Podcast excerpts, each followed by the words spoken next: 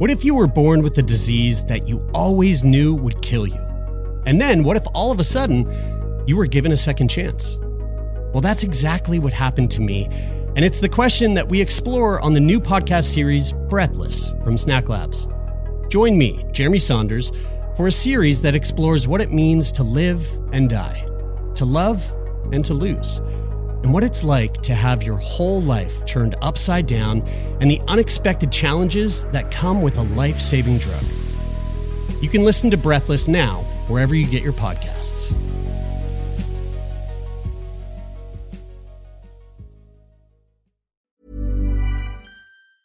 Everyone knows therapy is great for solving problems, but getting therapy has its own problems too, like finding the right therapist, fitting into their schedule, and of course, the cost. Well, BetterHelp can solve those problems. It's totally online and built around your schedule. It's surprisingly affordable too.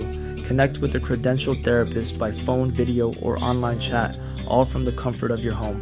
Visit betterhelp.com to learn more and save 10% on your first month. That's BetterHelp, H E L P. Hey, Dave. Yeah, Randy. Since we founded Bombas, we've always said our socks, underwear, and t shirts are super soft. Any new ideas? Maybe sublimely soft. Or disgustingly cozy? Wait, what? I got it. Bombas. Absurdly comfortable essentials for yourself And for those facing homelessness. because one purchased equals one donated. Wow, did we just write an ad?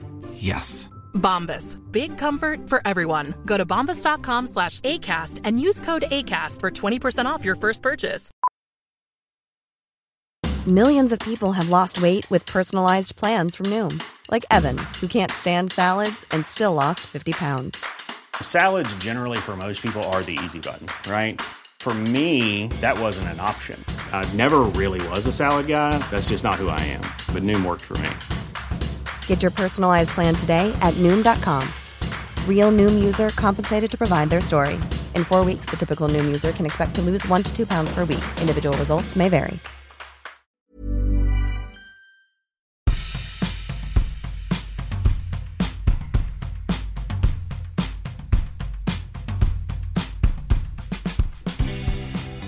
Hello, everyone. Uh, this week, oh man, I'm just so stoked on this conversation.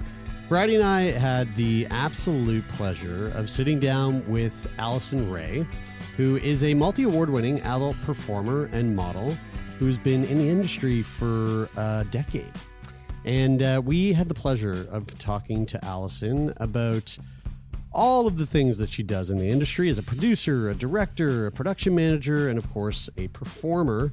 Uh, we also dive into some of the current publicity stunts unfolding on the internet these days in the adult entertainment industry. Very fascinating stuff. And then, of course, what it's like to date colleagues versus dating civilians. uh, I hope you enjoy this episode as much as we did because this is just such a delight. And uh, we'll see you all on the other side.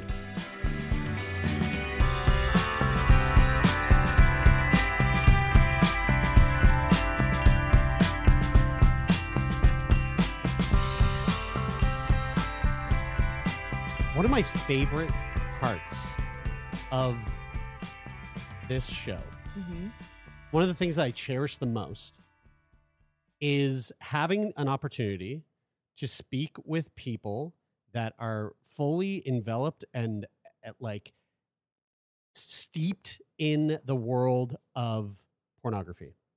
And the reason why I love that is because, and it's no surprise to people who've listened to the show, they probably heard this a thousand fucking times, and I'm sorry. but when I was in high school, my first job, one of my first jobs ever, was I Say got, it for us, audience. I- Shout it at the radio. I got to work in a porn store for my my first job ever. And I fucking loved that job. I loved that job. And if I could go back and tell my 18 year old self that one day I'd be hosting a, a, a program where I get to speak to, to people in the porn industry, I would have I would have said, You're fucking crazy. But look at me now. Look at you mom. now. You look at me now, mom. yeah, I'm sure she's real proud. I think, she, well, she is. She actually is. And uh, today we are joined by Alison Rey, uh, multi nominated adult performer and model. Uh, and I'm just, I'm, I'm really stoked to be able to talk to you, Alison, about your experience in the world of adult entertainment. Please give yourself a nice little introduction to our listeners. Give us a little bit of a sense of who Alison Rey is. Sure. Well, I have been performing for almost a decade. I never expected to be here as long as I have, but you know, here I am. I have worked behind the scenes as a production assistant, production manager, and I've even directed my own series for Adult Time Between the Sheets with Alison Rey. I also work behind the scenes for Adult Time running their TikTok.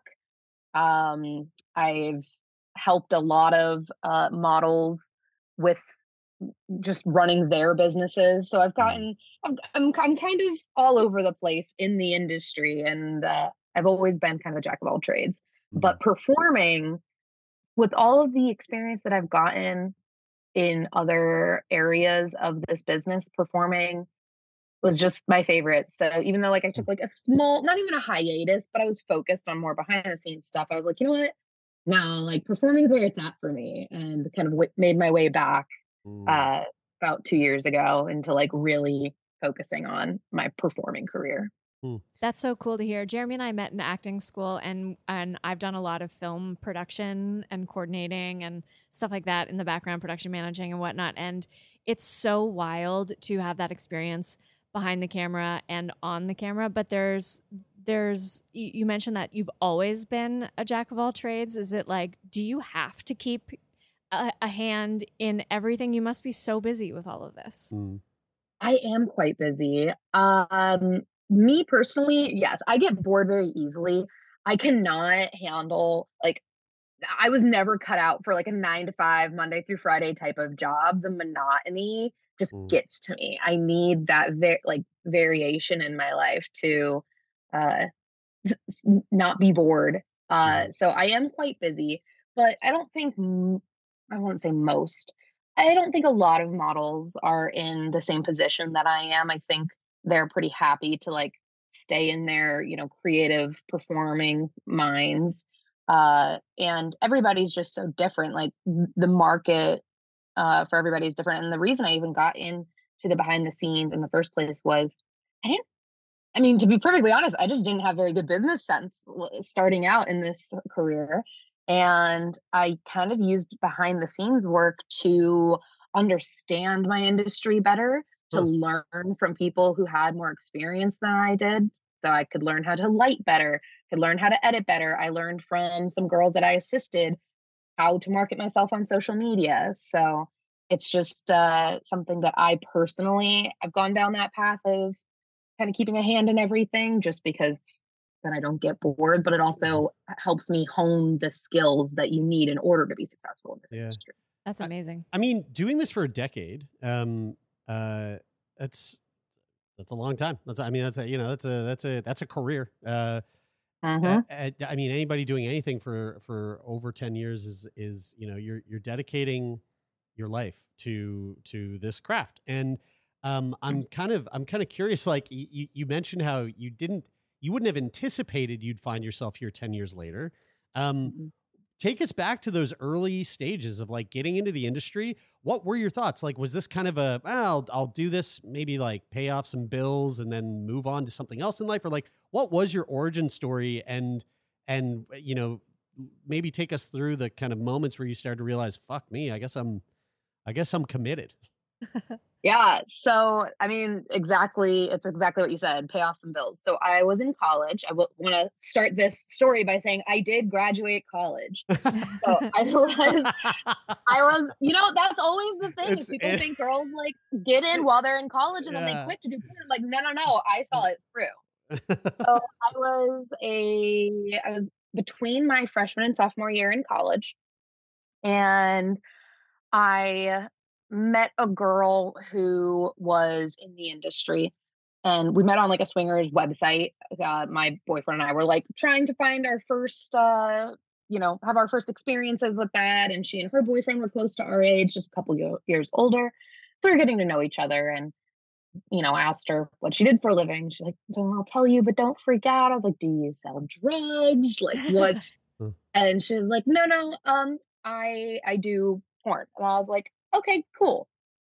Um, tell me about it." And she was a student like me at the same college, actually. And she was telling me how she would go out to LA and shoot for a week and then come home and focus on school for three weeks. And so she would live off of her earnings from a week all month. And it really allowed her to focus on her studies the rest of the month. And I was uh, I was in the honors college. I was taking 18 to 21 credits every semester. I was burnt out. I had a, a nannying job and it just was I think I was making like 13 bucks an hour it was not, you know, and I wasn't able to focus on my studies the way I needed to. You know, it was trying to do homework and study while the kids napped. And I was just so stressed out and it was not working for me. So I was like, I'm actually, I'm kind of interested in that. That sounds great. And I'd always been pretty sexually promiscuous. So I was like, I'll try it. And she hmm. helped me get an agent, came out to LA, shot my first five scenes, loved it. And I never stopped never stopped shooting. So my senior, well, what would be, I think, I guess it was technically like my junior year, but like what would be, I was on track to graduate college in two years because I got so many dual enrollment credits um, in high school. So because I was part of the honors college, I was supposed to ha- do a thesis. And for my uh, major, your thesis track had to run from spring to fall, which means I would have had to start my senior thesis my freshman year of college. But nobody realized I was going to graduate that quickly because it's so unheard of. Mm. So nobody told me that I needed to start on my thesis. So I kind of got stuck at that college if I wanted to graduate from there for an extra three semesters. When that happened, I was like, okay, I guess I'll add on two more majors. Um, and why I can not? do them all. yeah, why not? And I'll do them all from uh like computer because I, there was so much overlapping credits that I really only needed to take like five more classes in order to get two more degrees. So during all of this, because I'd always planned on going to grad school for psychology and at least getting my master's.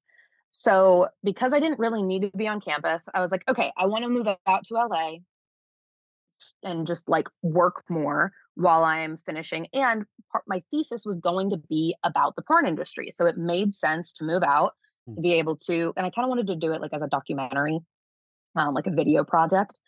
And I moved out to do that. And when I got here, uh, I mean, shit, surviving in LA is tough, man. Mm, you know, yeah. especially as like a, a, young, I mean, any any starving artist that moves to LA can understands like it's just the rent, just the cost of living is crazy. So I was juggling that. I was still getting all my schoolwork done, but the thesis project I just I don't know, my heart wasn't in it. Mm. And then I realized, oh, I actually don't really have an interest in doing psychology as a career. I just wanted to learn about it in college. Mm. So I was like, okay, well, I don't want to go to grad school for it. I'll just I'll, I'll drop out from the honors college, which was the entire reason I took those extra three semesters and ended up in LA to do this thesis. I was like, I'll drop the honor college. I'll just graduate from like the main school with my three degrees and I'll just figure it out from there. I'll take a year off instead of going immediately to grad school, figure out what I want to do. And as I was figuring out what I want to do, I was like, I actually kind of really like what I'm doing here. Mm, mm-hmm. Mm. Um, and that was kind of the oh shit. All right. I guess I should probably get serious about my career and put in the effort to learn more because I was really just using it as like side money and yeah. you know so you know it, it was funny because a lot of people get into any kind of production like wanting to be an actor and then they find themselves waiting tables and then 10 years later they're like oh i'm not an actor i'm a i'm a waiter yeah. And for me, it's very much the opposite. It was like, I'm just gonna go and I'm gonna like do a couple of movies while I'm in school. And then I was like, oh shit, I'm an actress. yeah. I, I I mean like when you when you make that realization, like, oh fuck, I'm this is what I want to do. Um, how did your relationship to the work change? Like, did you know? Uh, I guess I guess the way it like I'm trying to think of another like, way of like wording this, but like like, like when you showed up on versus professional. Yeah, exactly. Like, like when you showed up on set, sort of doing it just to you know, make a bit of side money. Um, what were those experiences like compared to going, okay, I'm gonna I'm gonna commit to this to try to make a living? Like, how did your relationship to the work change between those two sort of stages? So it actually had nothing to do with showing like being on set. Uh mainstream production was very much the same and you know the industry has evolved so much but when I was like, "Oh, okay, I'm going to get serious about this," was when I actually started producing my own content because Ah, owning uh-huh. your own content is so much more valuable um, and profitable in the long run than doing a scene. Because when you do a scene, you get paid for the day, and that's it. There's no royalties. Mm. Um, there's no guarantee the company will even ever hire you again. But when you own your content, you own it forever. If you Mhm. market it, if you advertise it, if you put it on different platforms, like you can make money on the same video forever. Right. Wow. Right. Yeah, and I guess like for people that um you know, for for people who aren't necessarily s- super um I guess like uh familiar with the the the the sort of back end of things when it comes to the adult entertainment industry. Um, maybe maybe you can like give us a little bit like an, a, a sort of broad overview, like a high level overview of like how it works. But um, I I feel like I I sort of have a grasp. But even that now that I'm thinking about it, I'm like maybe I actually don't know a whole lot. But I, I do know things like you know like Joanna Angel started her own her own like production company, and you've got like Angela White who has her own production company, and like all of these starlets who who not only were doing scenes, they also kind of broke off and went, I'm going to start a fucking production company. I take it that's where, for at least some people, like that's kind of the way to go to what you were just saying right there. It's like you own, once you own the content, once you're the creating that type of content, that's where the money is. Like that's where the, that's where the mm-hmm. long term sort of financial stability comes from as opposed to, crossing your fingers and hoping like you know okay i i get a, a contract with blacked or something and like i'm just gonna i'll have a place to go but it's not mine and i can't It's like a make any- contract to contract kind of. yeah right yeah like life. a freelancer sort of vibe is that sort of is that kind of like you know from from a normie who's trying Civilian. to wrap their head around it is that kind of the way it works So contract well, you know, contracts are actually kind of coming back, but uh, when I first got in when, you know, all this was happening, contracts were not a thing. Uh contracts were something from like the early 2000s and the 90s where you have these vivid contract girls. Uh there would be girls that were featured, you know, like cherry of the month for cherry pimps or um uh treat of the month for Twistys. But it it wasn't any kind of contract. You just got like you know, two scenes and a promo shoot, and they would feature you on their website for a month. Mhm. So it wasn't anything crazy like that. There were a few companies like um, Blacked, right, Yeah. where they would shoot your first IR scene, and they would you'd be in a contract where you couldn't shoot any other IR for like six months or can something you sorry like what what is uh ir IR is interracial. It's not yeah. even really a term that we use anymore. Um, the social climate has changed so much. So I was like, I even hesitated to like say it, but I'm like, it, it- you know, it's part of our it was what it was history. yeah yeah totally vernacular. That's yeah what it Yeah. was. Yeah. And so, uh, yeah, websites like Blacked would take a, a girl and shoot her first, you know, scene or series of scenes, and then uh, buy exclusivity. So she would get a much higher rate for Mm. that first scene because they're buying exclusivity, so that you know they're the only people that have this type of scene of this girl. Mm. So that was really like the closest to a contract that you would get back in like 2016 to 2018. And then Brazzers started rolling out their contract. I think really people started contracting guys before they were really contracting girls. Because there's Ah, just so many girls and like male, like really talented, like male performers are few and far between. yeah And you need, you really need guys that are reliable. There are so, I can't tell you how many times I've been on set when we're waiting on wood or guys pulling rope or it's just not working. And everyone, and you know, everyone goes home. You don't get paid for that day because we didn't finish the product. And that's what we're paid for is making a Mm. product. mhm. So when you don't finish it, it it wastes everybody's time and money. And so these companies would contract guys for that. Really, the way that the industry works, um, or I mean, it still works this way, but there are more contracts. But the people that are getting contracts are like, you know, A list, like cream Yeah. of the crop performers. The majority of performers are not getting that. The majority of performers are, you know, we all have eight, not we all, most of us have agents. There are some independent uh, agents, and they will, they have contacts for all of the companies. And my photo, it's literally exactly like a talent agency for any other kind of acting. And a company will go look at, you know, well, I guess it's a little bit different because we don't have to audition like you have to in acting. Like that's Right. that's a completely fake porn trope. Uh, my favorite thing about uh, like backroom casting couches and those types of websites is people really believe like a people think that we are terrible actors and b Yeah, they believe that those scenes are real and i'm like yeah, those yeah. two things cannot coexist my guy. yeah, that's right. That's right. Yeah. that is a very fucking good point. Yeah. That's really funny.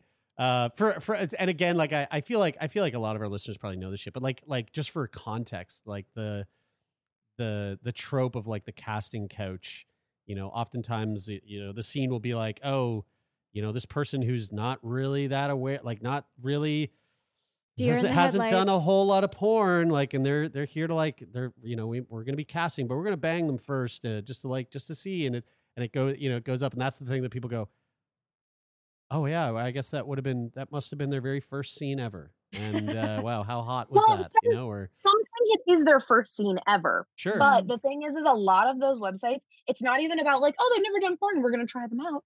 It's like, oh, this girl is here for a modeling job, and that, and she's yeah. unaware that it's for porn, and we're gonna coerce her into yeah, making porn because she needs. She's a you know, call like I, exploited college girls comes to mind. yes, Like yes, and that you know and, it, and it's a whole trick and like no no no like these girls are like handing over their ids they're signing paperwork they know what they're doing well before the cameras start rolling yeah, but I- I, think it looks real because a lot of them are first or you know first through third time of making it so they're still Mm. so like uncomfortable in front of the camera because they're getting used to it that it Mhm. can look very authentic right, It's like a rite of passage. I like I Mm. like that. Um, I, I'm really curious about the what the rehearsal if there's if there is any rehearsal period in no in porn. No. no So you don't even like let's run our lines or like we'll run through scenes. Is it all like improv right off the top? Okay, so uh re- in terms of like rehearsal, I mean, I get my script, uh, you know, well, it depends on the company. Some companies you don't even get the script till you show up. Okay. Uh, I love working with adult time. They send the script like a- as soon as they book you because they want to make sure that you're comfortable with the um, context of the scene. So, adult time sends out the script. Uh, when you get to set, you know, I, I have reviewed it, but I haven't memorized my lines. And we'll kind of go over the blocking and what they want us to do on camera. And, you know, we might spend 20 minutes just rehearsing the lines a little bit. And a lot of it is like, it's like a half script. So the way that Adult Time writes their scripts, um, well, now they've kind of been transitioning over to more of an improv, but it is kind of like a we want these specific lines said. They're going to write a description of what they want ish to happen next, and then allow the actors to kind of like flesh out what they want to say and how it would sound natural to them. And then they would have like another specific line. So it's really like a guideline. And so we'll spend some time figuring that out before we actually roll the camera. But it's not like uh you know, when you said rehearsal, I was imagining my days of musical theater where, you know, it's Yeah. like days of rehearsal or there'd be like a whole dress rehearsal before, Mm. you know, the play, but it's not like that. Um, something I would love to kind of dive into with you, if you're if you're willing to go there, um, Yeah.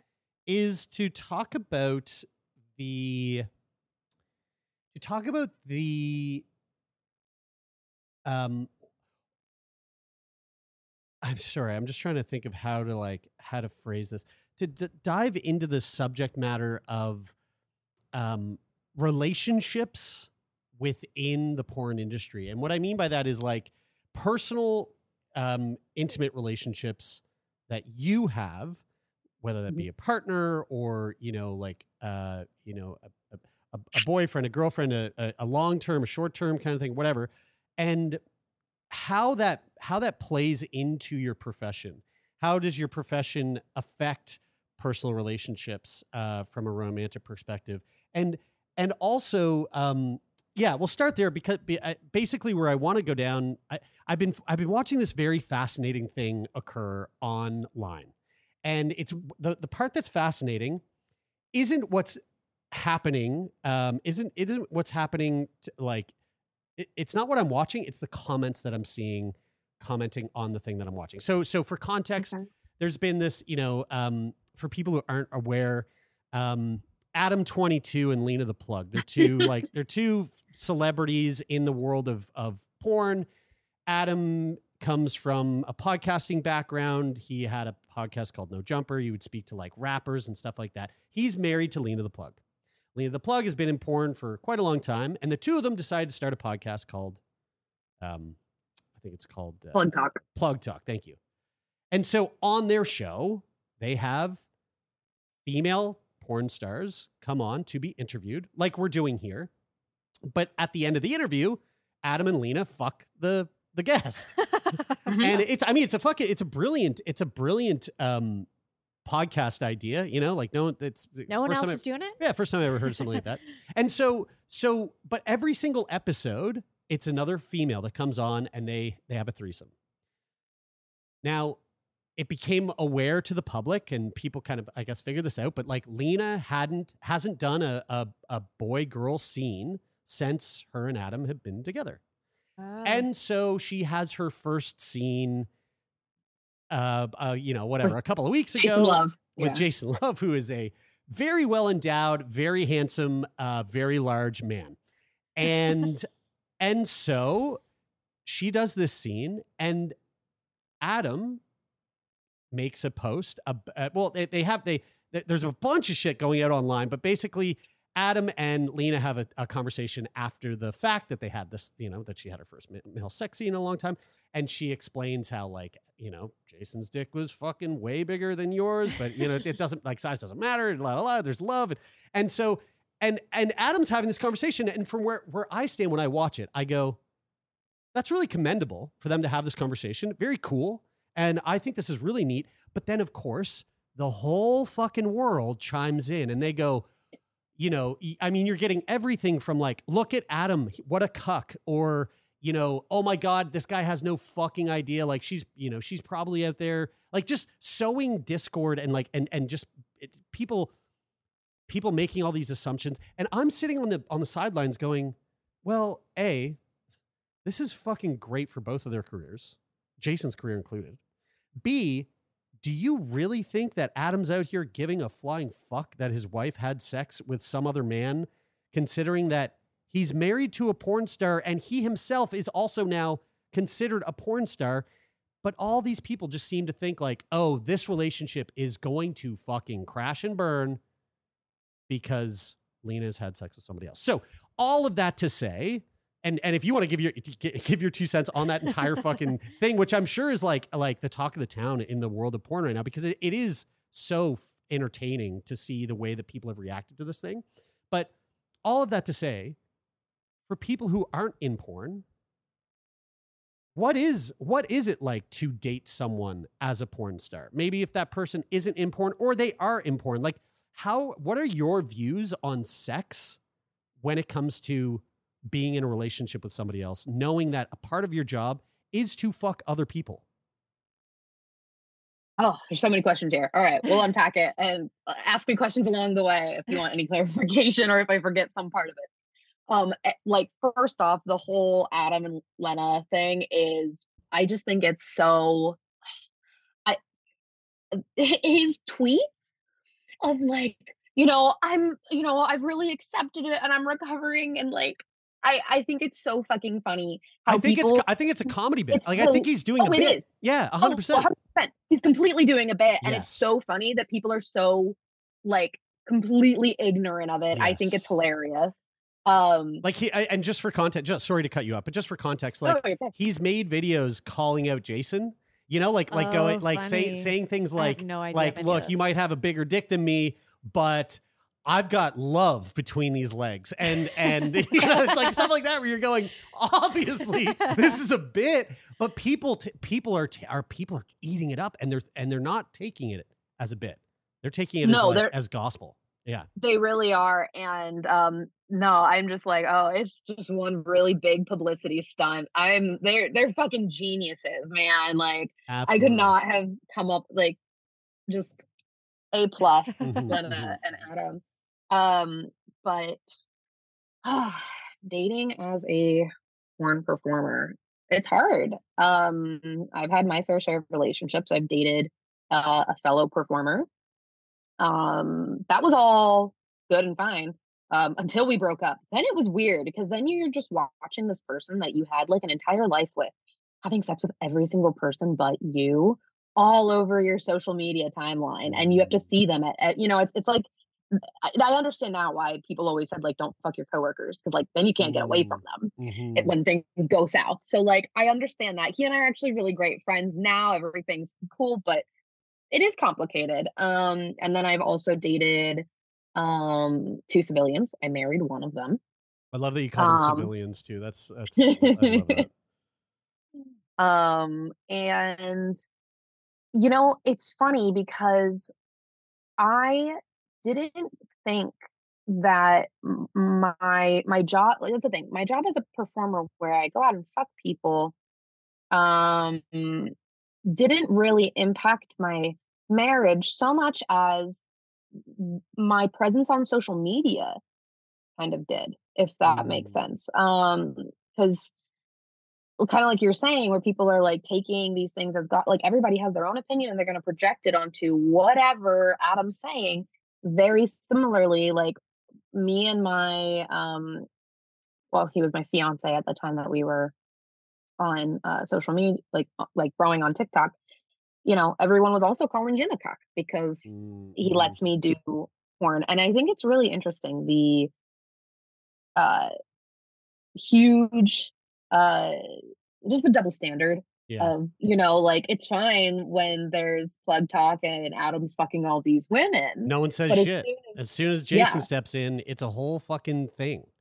Like well part of it is because people don't understand how biology works and they don't understand that the vagina is elastic yeah, yeah. um that's that's one major thing Yeah. um but yeah so it's it's interesting how uh you know men are just not allowed to enjoy watching their partners receive and give pleasure to any other person unless they're involved in it Mm, um, and I think that there was, there's just definitely like issues. I think it can really play on a man's insecurities, especially if he's not like, so talking at like from, you know, the civilian that I married, for, for him, I think like he, he was very secure in his masculinity and, uh, I think he had a lot of security, but I think me being in this job and like seeing the way that people would talk about him online when we would kind of put our business out there mm. um i think did weigh on him a little bit so being a porn performer can i think play on like the insecurities of or dating a porn performer plays on the insecurities of men because men are expected to be something specific for their wives or girlfriends and like n- you know be like the alpha right Mm. and if you're not the only person uh, in that woman's life or that that woman is having sex with, I think all of the messaging that boys get growing up, uh, you know, they start worrying that those negative thoughts are true.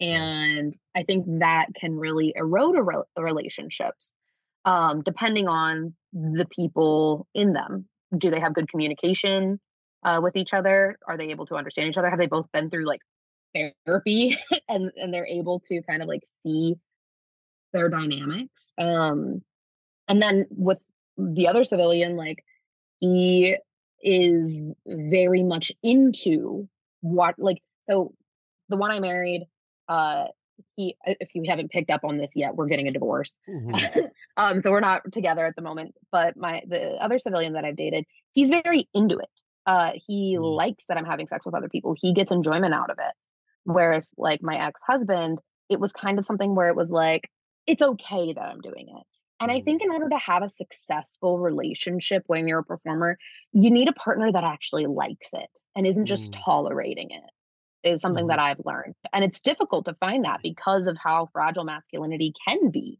Mm. Um, not that all men have fragile masculinity, but uh, you can get triggered. I think it's easy to get triggered when you have a partner that's working in this industry. Turn Me On podcast. We'll be back after this short break.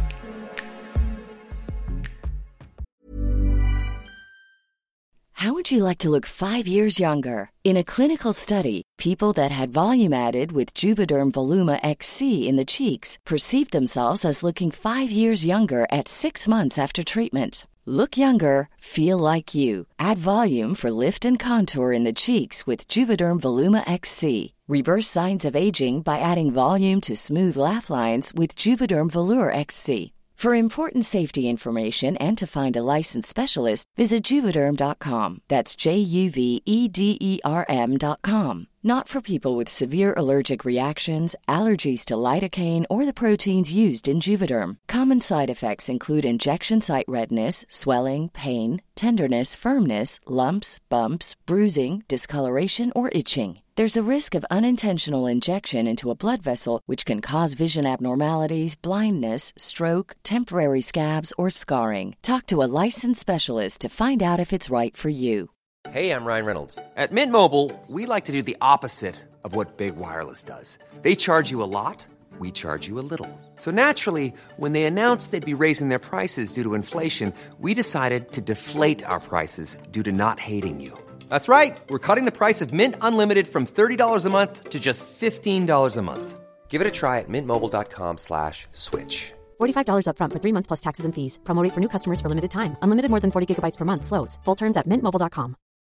Millions of people have lost weight with personalized plans from Noom, like Evan, who can't stand salads and still lost 50 pounds. Salads, generally, for most people, are the easy button, right? For me, that wasn't an option. I never really was a salad guy. That's just not who I am. But Noom worked for me. Get your personalized plan today at Noom.com. Real Noom user compensated to provide their story. In four weeks, the typical Noom user can expect to lose one to two pounds per week. Individual results may vary.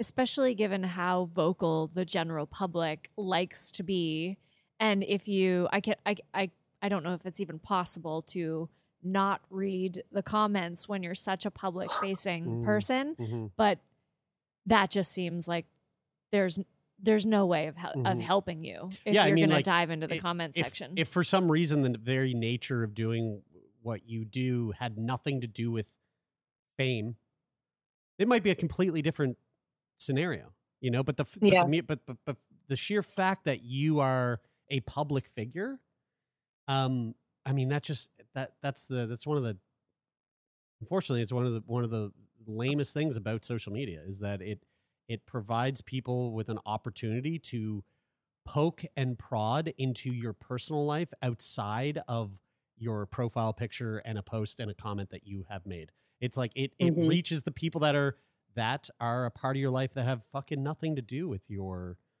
your Mhm. public persona, you know? Um, Sure. And you can absolutely choose like to not have them be out there. But that was something that we also chose to do like as a couple mm, because my mhm. brand, I really built my brand off of like, I'm a real person that I'm like, I'm a real girl. I enjoy sex and like, I'm going to share my sex life with you. And I'm relatable and I'll talk about mental health and, you know, I, I just, sh- just share very normal stuff Mm. to humanize the performers in this industry. Uh, and part of that was introducing uh, my my partner, and that was where it really got complicated. Um, people really feel like they have license to say whatever they want about anybody's relationship.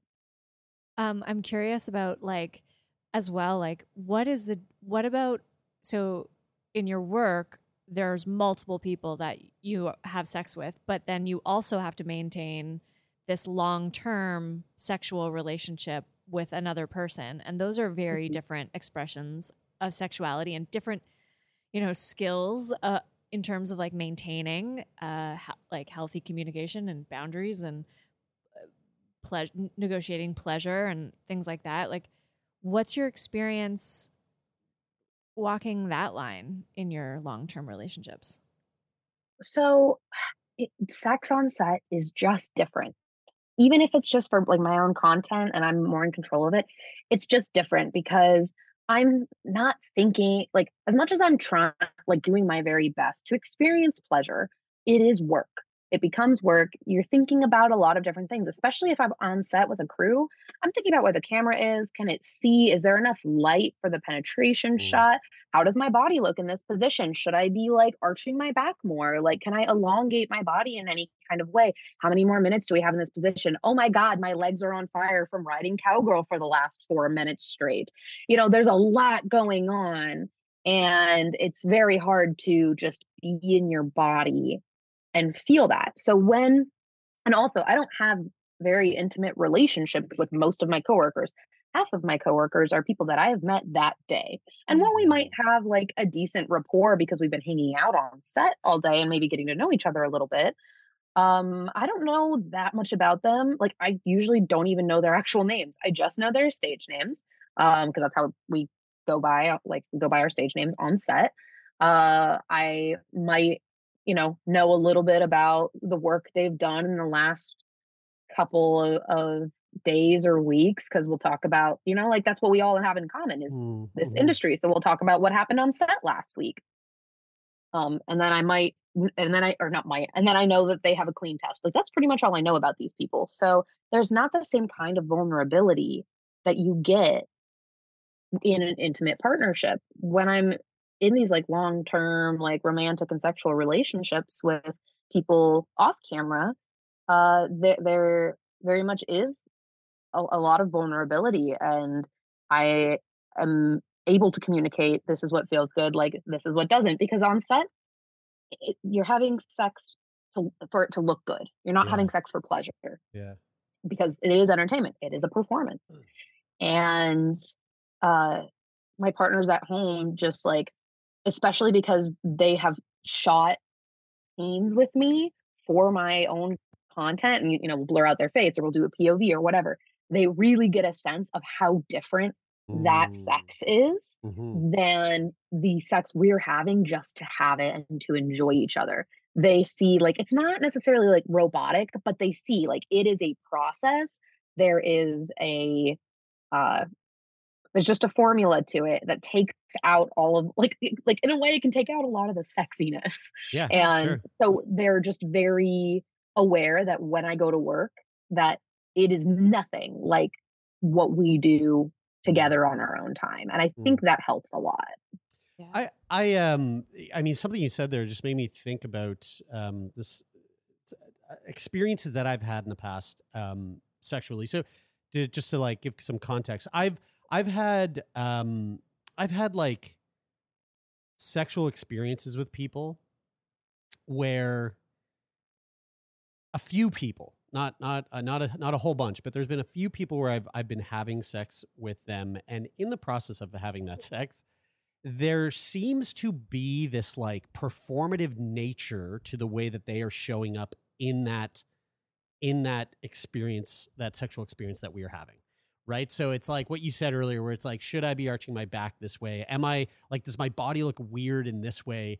Um, perhaps there's like some vocal quality that I'm going to add to like my moan or what have you. And whenever I, whenever I see that in real life, like whenever I'm experiencing that while having sex with someone, it's the biggest, it's, it's one of the biggest turnoffs imaginable for me. Um, I like, I, I, it's, I hate it. I hate it so much.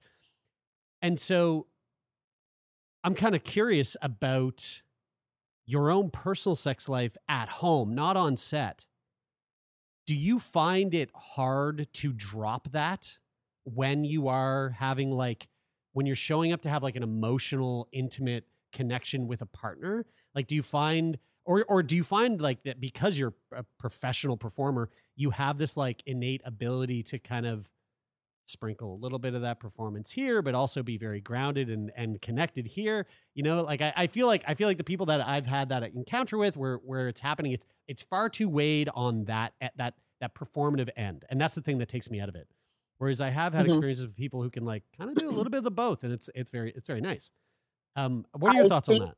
Yeah, it definitely depends on like the mood of the situation. Like if we're having like a very like emotionally connected day and like we're clear, you know, like I've always I'm like making love, sex, fucking, all very different things. yeah, yeah. So if we're making love, like I am very much like I don't know, like it's it's similar to like a, a runner's high. Like I'm so zone like honed in on what I'm doing and everything else is fallen away. Um and I'm just like I say I call it like dropping into my body. Uh when I am able to like actually feel all the sensations that are that's happening in my body and usually I get there just by like breathing and kind of meditating into it.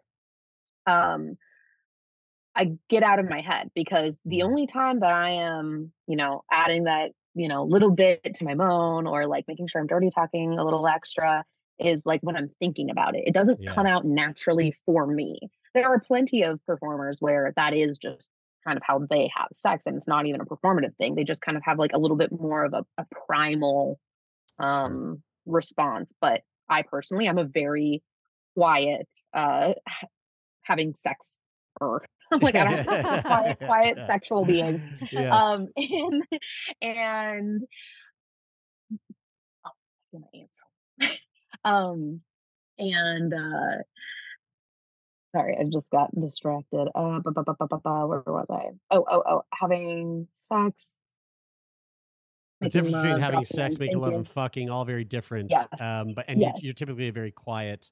Sex. I'm very giver. quiet. Yeah, so I uh, am not performing when I'm like fully in my body. However, um, you know, like there are times where we are playing more than, you know, making love. So when we're playing and like there might be some role play involved or some BDSM, like natural, like performative Mm. um like sexuality kind of comes out because I'm tapping into a part of me that isn't necessarily like what I would naturally do. Mm. Um, so I'm feeling like what I would do in that situation, and like I might have to channel, you know, some of my like acting skills to like kind of help me when I'm feeling a little bit lost. Um, and so that might be kind of what you're talking about. It's like sprinkled in here and there.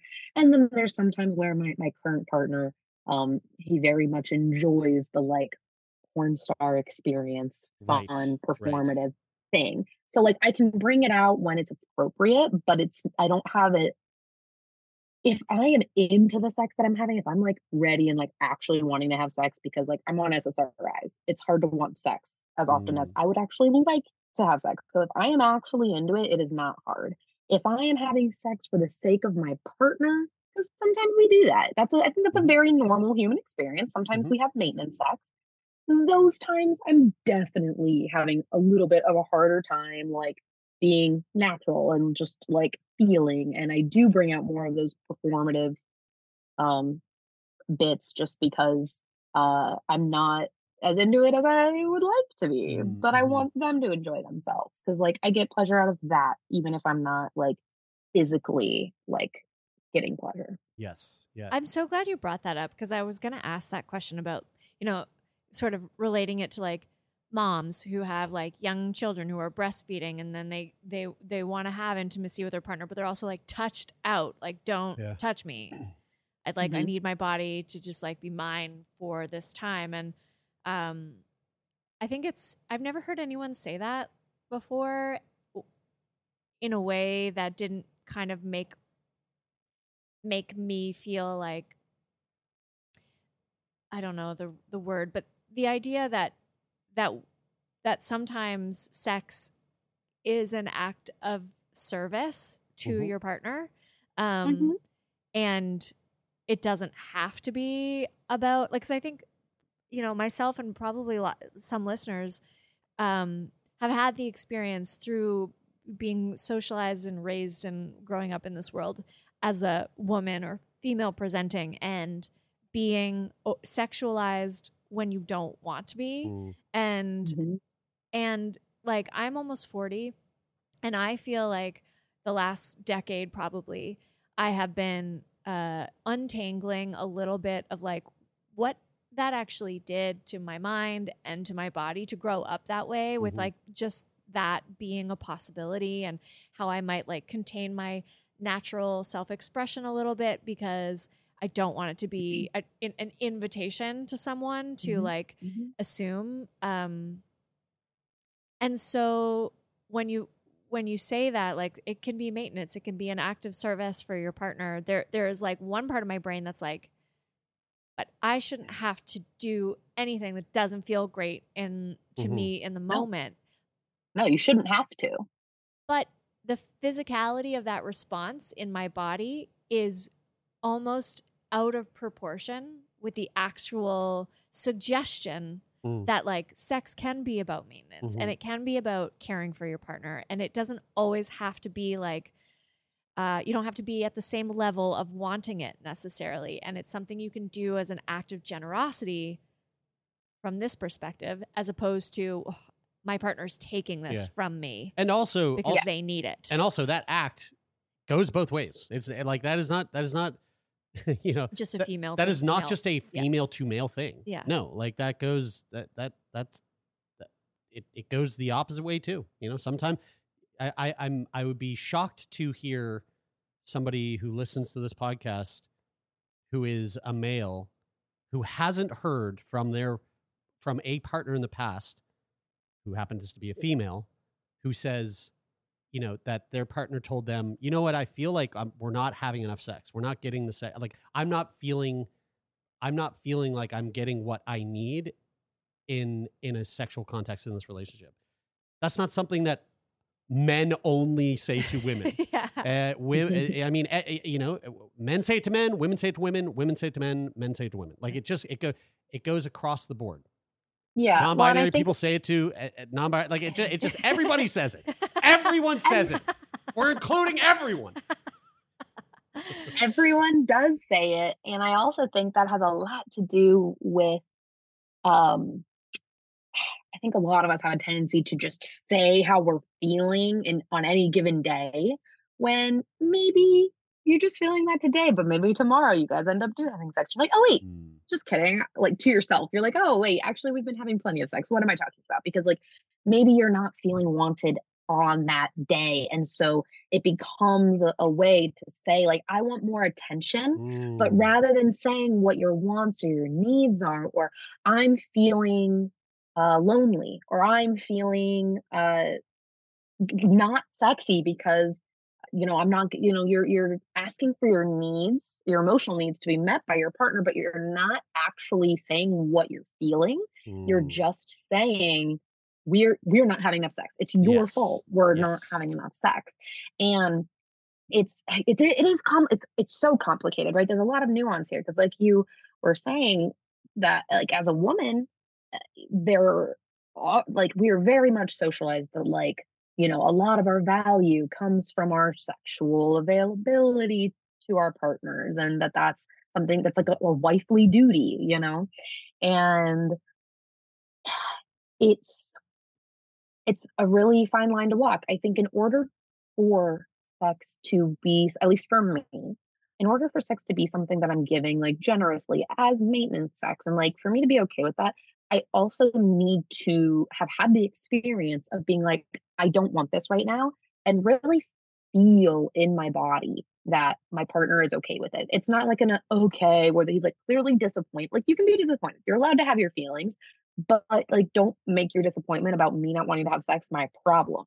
Mm. If that makes sense. Mhm, You know, mhm. like it's a it's totally okay to be disappointed, but I need to feel safe saying no. And if I don't feel safe saying no to my partner, I'm not going to be uh, open to giving them sex as a generous act on other occasions when I'm like, well, I could, you know, Mm. like I'll never do it when I'm like, no, I don't want to. Like, absolutely say no then. You don't have to. But if you're like, well, not into it, but like I could. And half the time you do that, you end up being into it anyway, is Yeah. something I've learned. Yeah. Yeah. Totally. I can really hear your uh, psychology degree coming through. Uh, here. I, mean, I, I had the thought where I was going, wow, this girl goes to therapy. I do. I do. I've been going to therapy for five years. That's great. Uh, um, I, I, I mean, th- this has been such a fun conversation, and I feel like we could kind of pick your brain for hours. I, I do have one last thing that I, I want to just throw in here, and and just to be respectful of your time. Um, but uh, what's your what is you as a as a as a as a performer in the porn industry? What, if any, are your like hard nos when it comes to perform performing? That's a great question. Uh, I guess we could go over like what a consent checklist is actually like on set because I'm like, that's how I can tell you my like hardest nos. So uh they'll ask us if there's any well, this is specifically Adult Time's checklist. I can't speak for any other uh production companies because like they're who I work with the most. But on our consent checklist, they ask if there are any words that you don't want to have said to you or whatever, just during the scene in general. My one of my words is, or actually my only word is cunt. I don't like to be called one. I don't like it to be called one. Uh yeah, that's just a word I don't like. You'd have a hard They- time in in, in uh, the UK, I guess, eh? I yeah, I, I guess I would. They use it differently over there. It's so endearing over there. Yeah, well, and, you know, and I also feel like it, it's fine if like I hear other people saying Yeah, it like yeah. and I'm not like a part of that. Yeah. But I don't know, like it's just mm, it's an icky word for me. yeah, yeah, yeah, totally. Um, and then they ask about impact play. So that is um uh, in the uh sphere of like just a mainstream scene. So like what people who are in BDSM consider impact play, probably they'll be like, that's not impact play, but it is when you're talking about vanilla sex on Mhm. set. Um, is like spanking, choking, um, slapping, spitting. So uh for me, one of my nos, hard nos is like don't spit in my mouth or on my face Mm, um, and don't like loogie onto my pussy. I don't Mm. like that. yeah. So many people like it's uh, like I say huck a they don't really do that, but that's how it feels. It's yeah, just yeah, yeah. mm, no. It's just like puff of air too, and you're like, ooh, Yeah. I'd be pretty Yeah. bummed. I'd be pretty bummed if I threw on a a, a porn video and someone hawked a loogie. Oh, loogie. gross! I can't Yeah, think I'd, be- I'd be like, ah, fuck. Next, next. God damn it. Who Yeah, greenlit so this? That is my the impact play that I don't like. I, I, ask so- if there sorry, I, I should I should just Oh, say go I don't I don't want to kink shame. Uh, I'm sure there's people out there that love having their pussy hawked a loogie on. Uh, and that and if that if that is the lid for your pot, there's nothing wrong with that. I'm just not interested. Continue. same same views uh there are they ask you if there's any like specific scenarios that you don't like scenarios or role plays that you don't want to do i don't have anything that's like a hard no for that um and then in terms of like sex acts i gen like it's not like the hardest no in the world but i've never done it on camera for a mainstream company and i don't think i will just because of the intensity of the scenes that they require like I've never done anal for a company and I don't think I ever will because like they need a lot and I'm like I only enjoy it when it's like slow and you know I said I'm like a quiet Mm, you know like sexual being so like what they need for an anal scene in porn is like that's a little Yeah. too too intense for my taste. Um so I guess with that comes like you know no DP um, something I always said that is a, was a hard no for me was, well, at least like for sure for mainstream porn is cream pies. I don't want to do cream pies with people that I don't fucking know. What, I'm, what does I'm that not mean? comfortable with that. What's that mean A cream exactly? pie? Yeah. It means uh, an internal ejaculation into Oh. the vagina.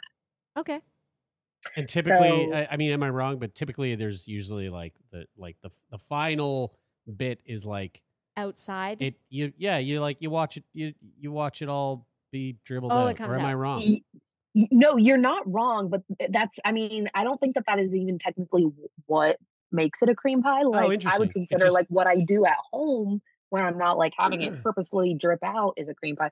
The reason we do it is so that the viewer knows that it happened. Ah, yeah. Ah, oh wow, Because- fascinating. Because Yes. if you didn't show it, they'd be like, was it fake? Right. Like, they want to see it. Here it is. See, Okay, it's all copy- coming out now. Copy yeah, that. right. Thank you. Huh, that's so Yeah. fascinating. I just learned something new. That's great.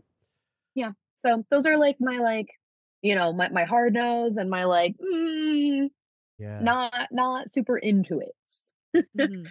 Cool. There, there was there is um fuck. I just had the worst brain fart of my life. You said the cream the cream pie thing. You're not not super hot on the anal thing. Was there something else in there? That The, the DP. oh right. Thank you. Thank you. DP is all I needed Yeah. to spark that thought. Um, so as a as a performer who's like, okay, I'm not going to go down the road of anal, like nothing in my butt. How does that affect, um, if at all? How does that affect like your ability to make money?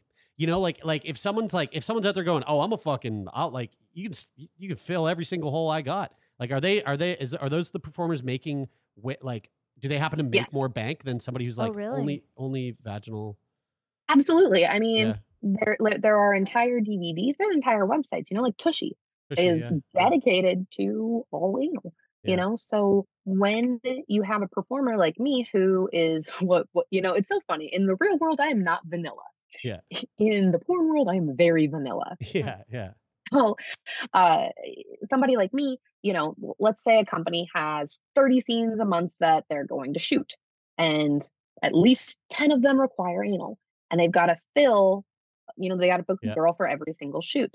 So, a girl that will do any hole, do whatever, she is eligible for all 30 shoots. Right. Me, I'm only eligible for 20 of those shoots. Mm-hmm. So it's not even necessarily that they're like, oh, we're going to give all the money to the girls that are willing to do the most, but it's just like They just have, more work opportunity. Yeah.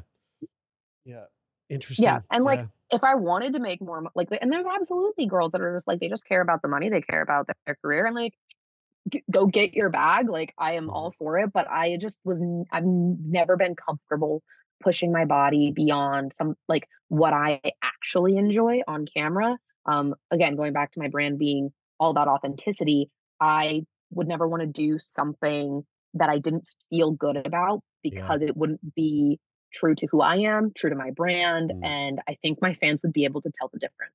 Yeah. Okay. Yeah, and you know the reason why I brought that up is because I, I I feel like I've never actually heard someone say it that way, and and I've always kind of made the assumption just by deducing like, well, if if if there's somebody who does anal and somebody who doesn't, then the person who does anal has more opportunity to do other scenes, do other you know do other projects or whatever. But there was there was it, it's it, I, I don't know if it was Brandon McKenna who said it or or maybe I just heard it in like an interview. Okay, it probably could have been an interview from like the the plug talk or something.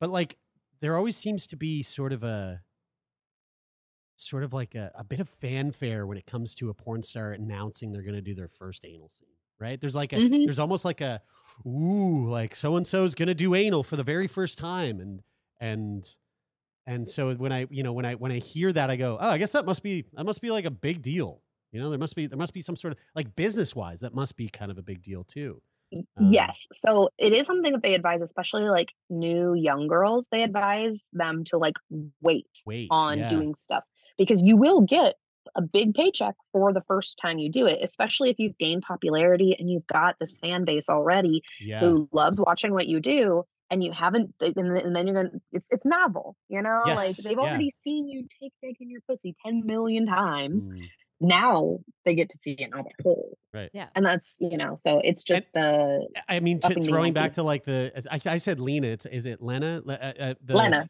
Yeah, sorry. So like, I mean, that's a cr- great example of what Lena did, which is like, Mm-hmm. I've I've been married. Oh, I've been. I've been with Adam. I haven't been fucking anybody else for so so long, and now I'm now I'm gonna fuck somebody else, and, and like who know who knows? Maybe someone will want to watch that. And of course, everyone's like. Are you kidding me? Fuck yeah, we want to watch that. Like that is Yeah. we haven't seen that in years. It's you know the old Lena's back or whatever. Um, so like Mhm. from a business perspective, it, it is it's it. I mean, it makes so much sense that it's the smart thing of like you're getting into it now. Choose your choose your moments. Choose Yeah. your moments to like hit those scenes that you know people are going to be fucking rabid for by the time you you get there or what have you. That's really yeah and it's also no different than like i don't know an artist like taylor swift changing up her sound every couple of years yeah right. like you're just rebranding yourself Yeah. a little bit Yeah. to keep it fresh for the fans yeah. Fantastic. this was this is this was again i prefaced the whole interview by saying like 18 year old me would be so elated to be able to like sit down and just and just talk ins and outs of porn and uh Alison it- you you are you really are of, of just a phenomenal guest like this is this was Oh, such there, there was so many great insights and uh just really interesting and and you're a great conversationalist so thank you for taking time out of your schedule to sit down and chat with us this has been an absolute treat how can our listeners find you, stay up to date with the work that you're doing? Who knows? Maybe one day you'll do an anal scene and everybody's going to want to line up to watch. How can people find you? Uh, the easiest way to find all of my links is just my website, AlisonReyFans.com. There's a little links tab. You can go find my TikTok, my Twitter, Instagram, OnlyFans, panties, stuff like that. Yeah. Yeah. Well, thanks again. This has been really fun. Yeah, thank you so much. Yeah. Thank you guys. It's my pleasure.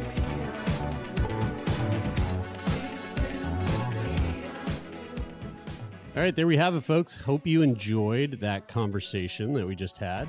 And uh, thanks for listening to the podcast. If you want to support the podcast further, you can do that by leaving a rating or a review on Apple Podcasts, or you can simply rate the podcast on the Spotify mobile app. And uh, if you want to uh, support the podcast even further than that, which you can, Wow. You can You're go to- so kind and thoughtful and so generous. thoughtful, so generous. Go to patreon.com slash turn me on uh, to become a patron and help us uh, keep this podcast afloat. Well, if you want to reach out to us, turnmeonpodcast at gmail.com is always open for all of your messages. That's the best way to get in touch. If you have a question for us, if you'd like to be a guest on the show, if you have a recommendation for a guest on the show, or if you just want to send us a little love note, uh, email money transfer, uh, all of that, Sex toy. you know, we're, we're, our email inbox is open to you. That is it for this week. Until next week. Why don't you go touch yourself?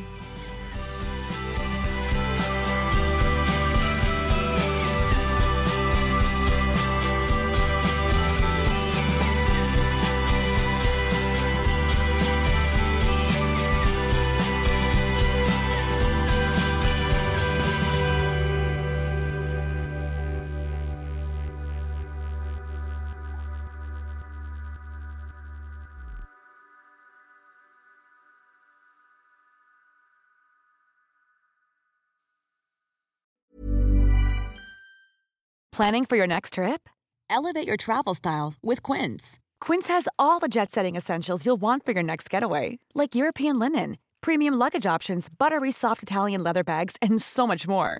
And is all priced at 50 to 80% less than similar brands. Plus, Quince only works with factories that use safe and ethical manufacturing practices. Pack your bags with high-quality essentials you'll be wearing for vacations to come with Quince. Go to quince.com slash pack for free shipping and 365-day returns.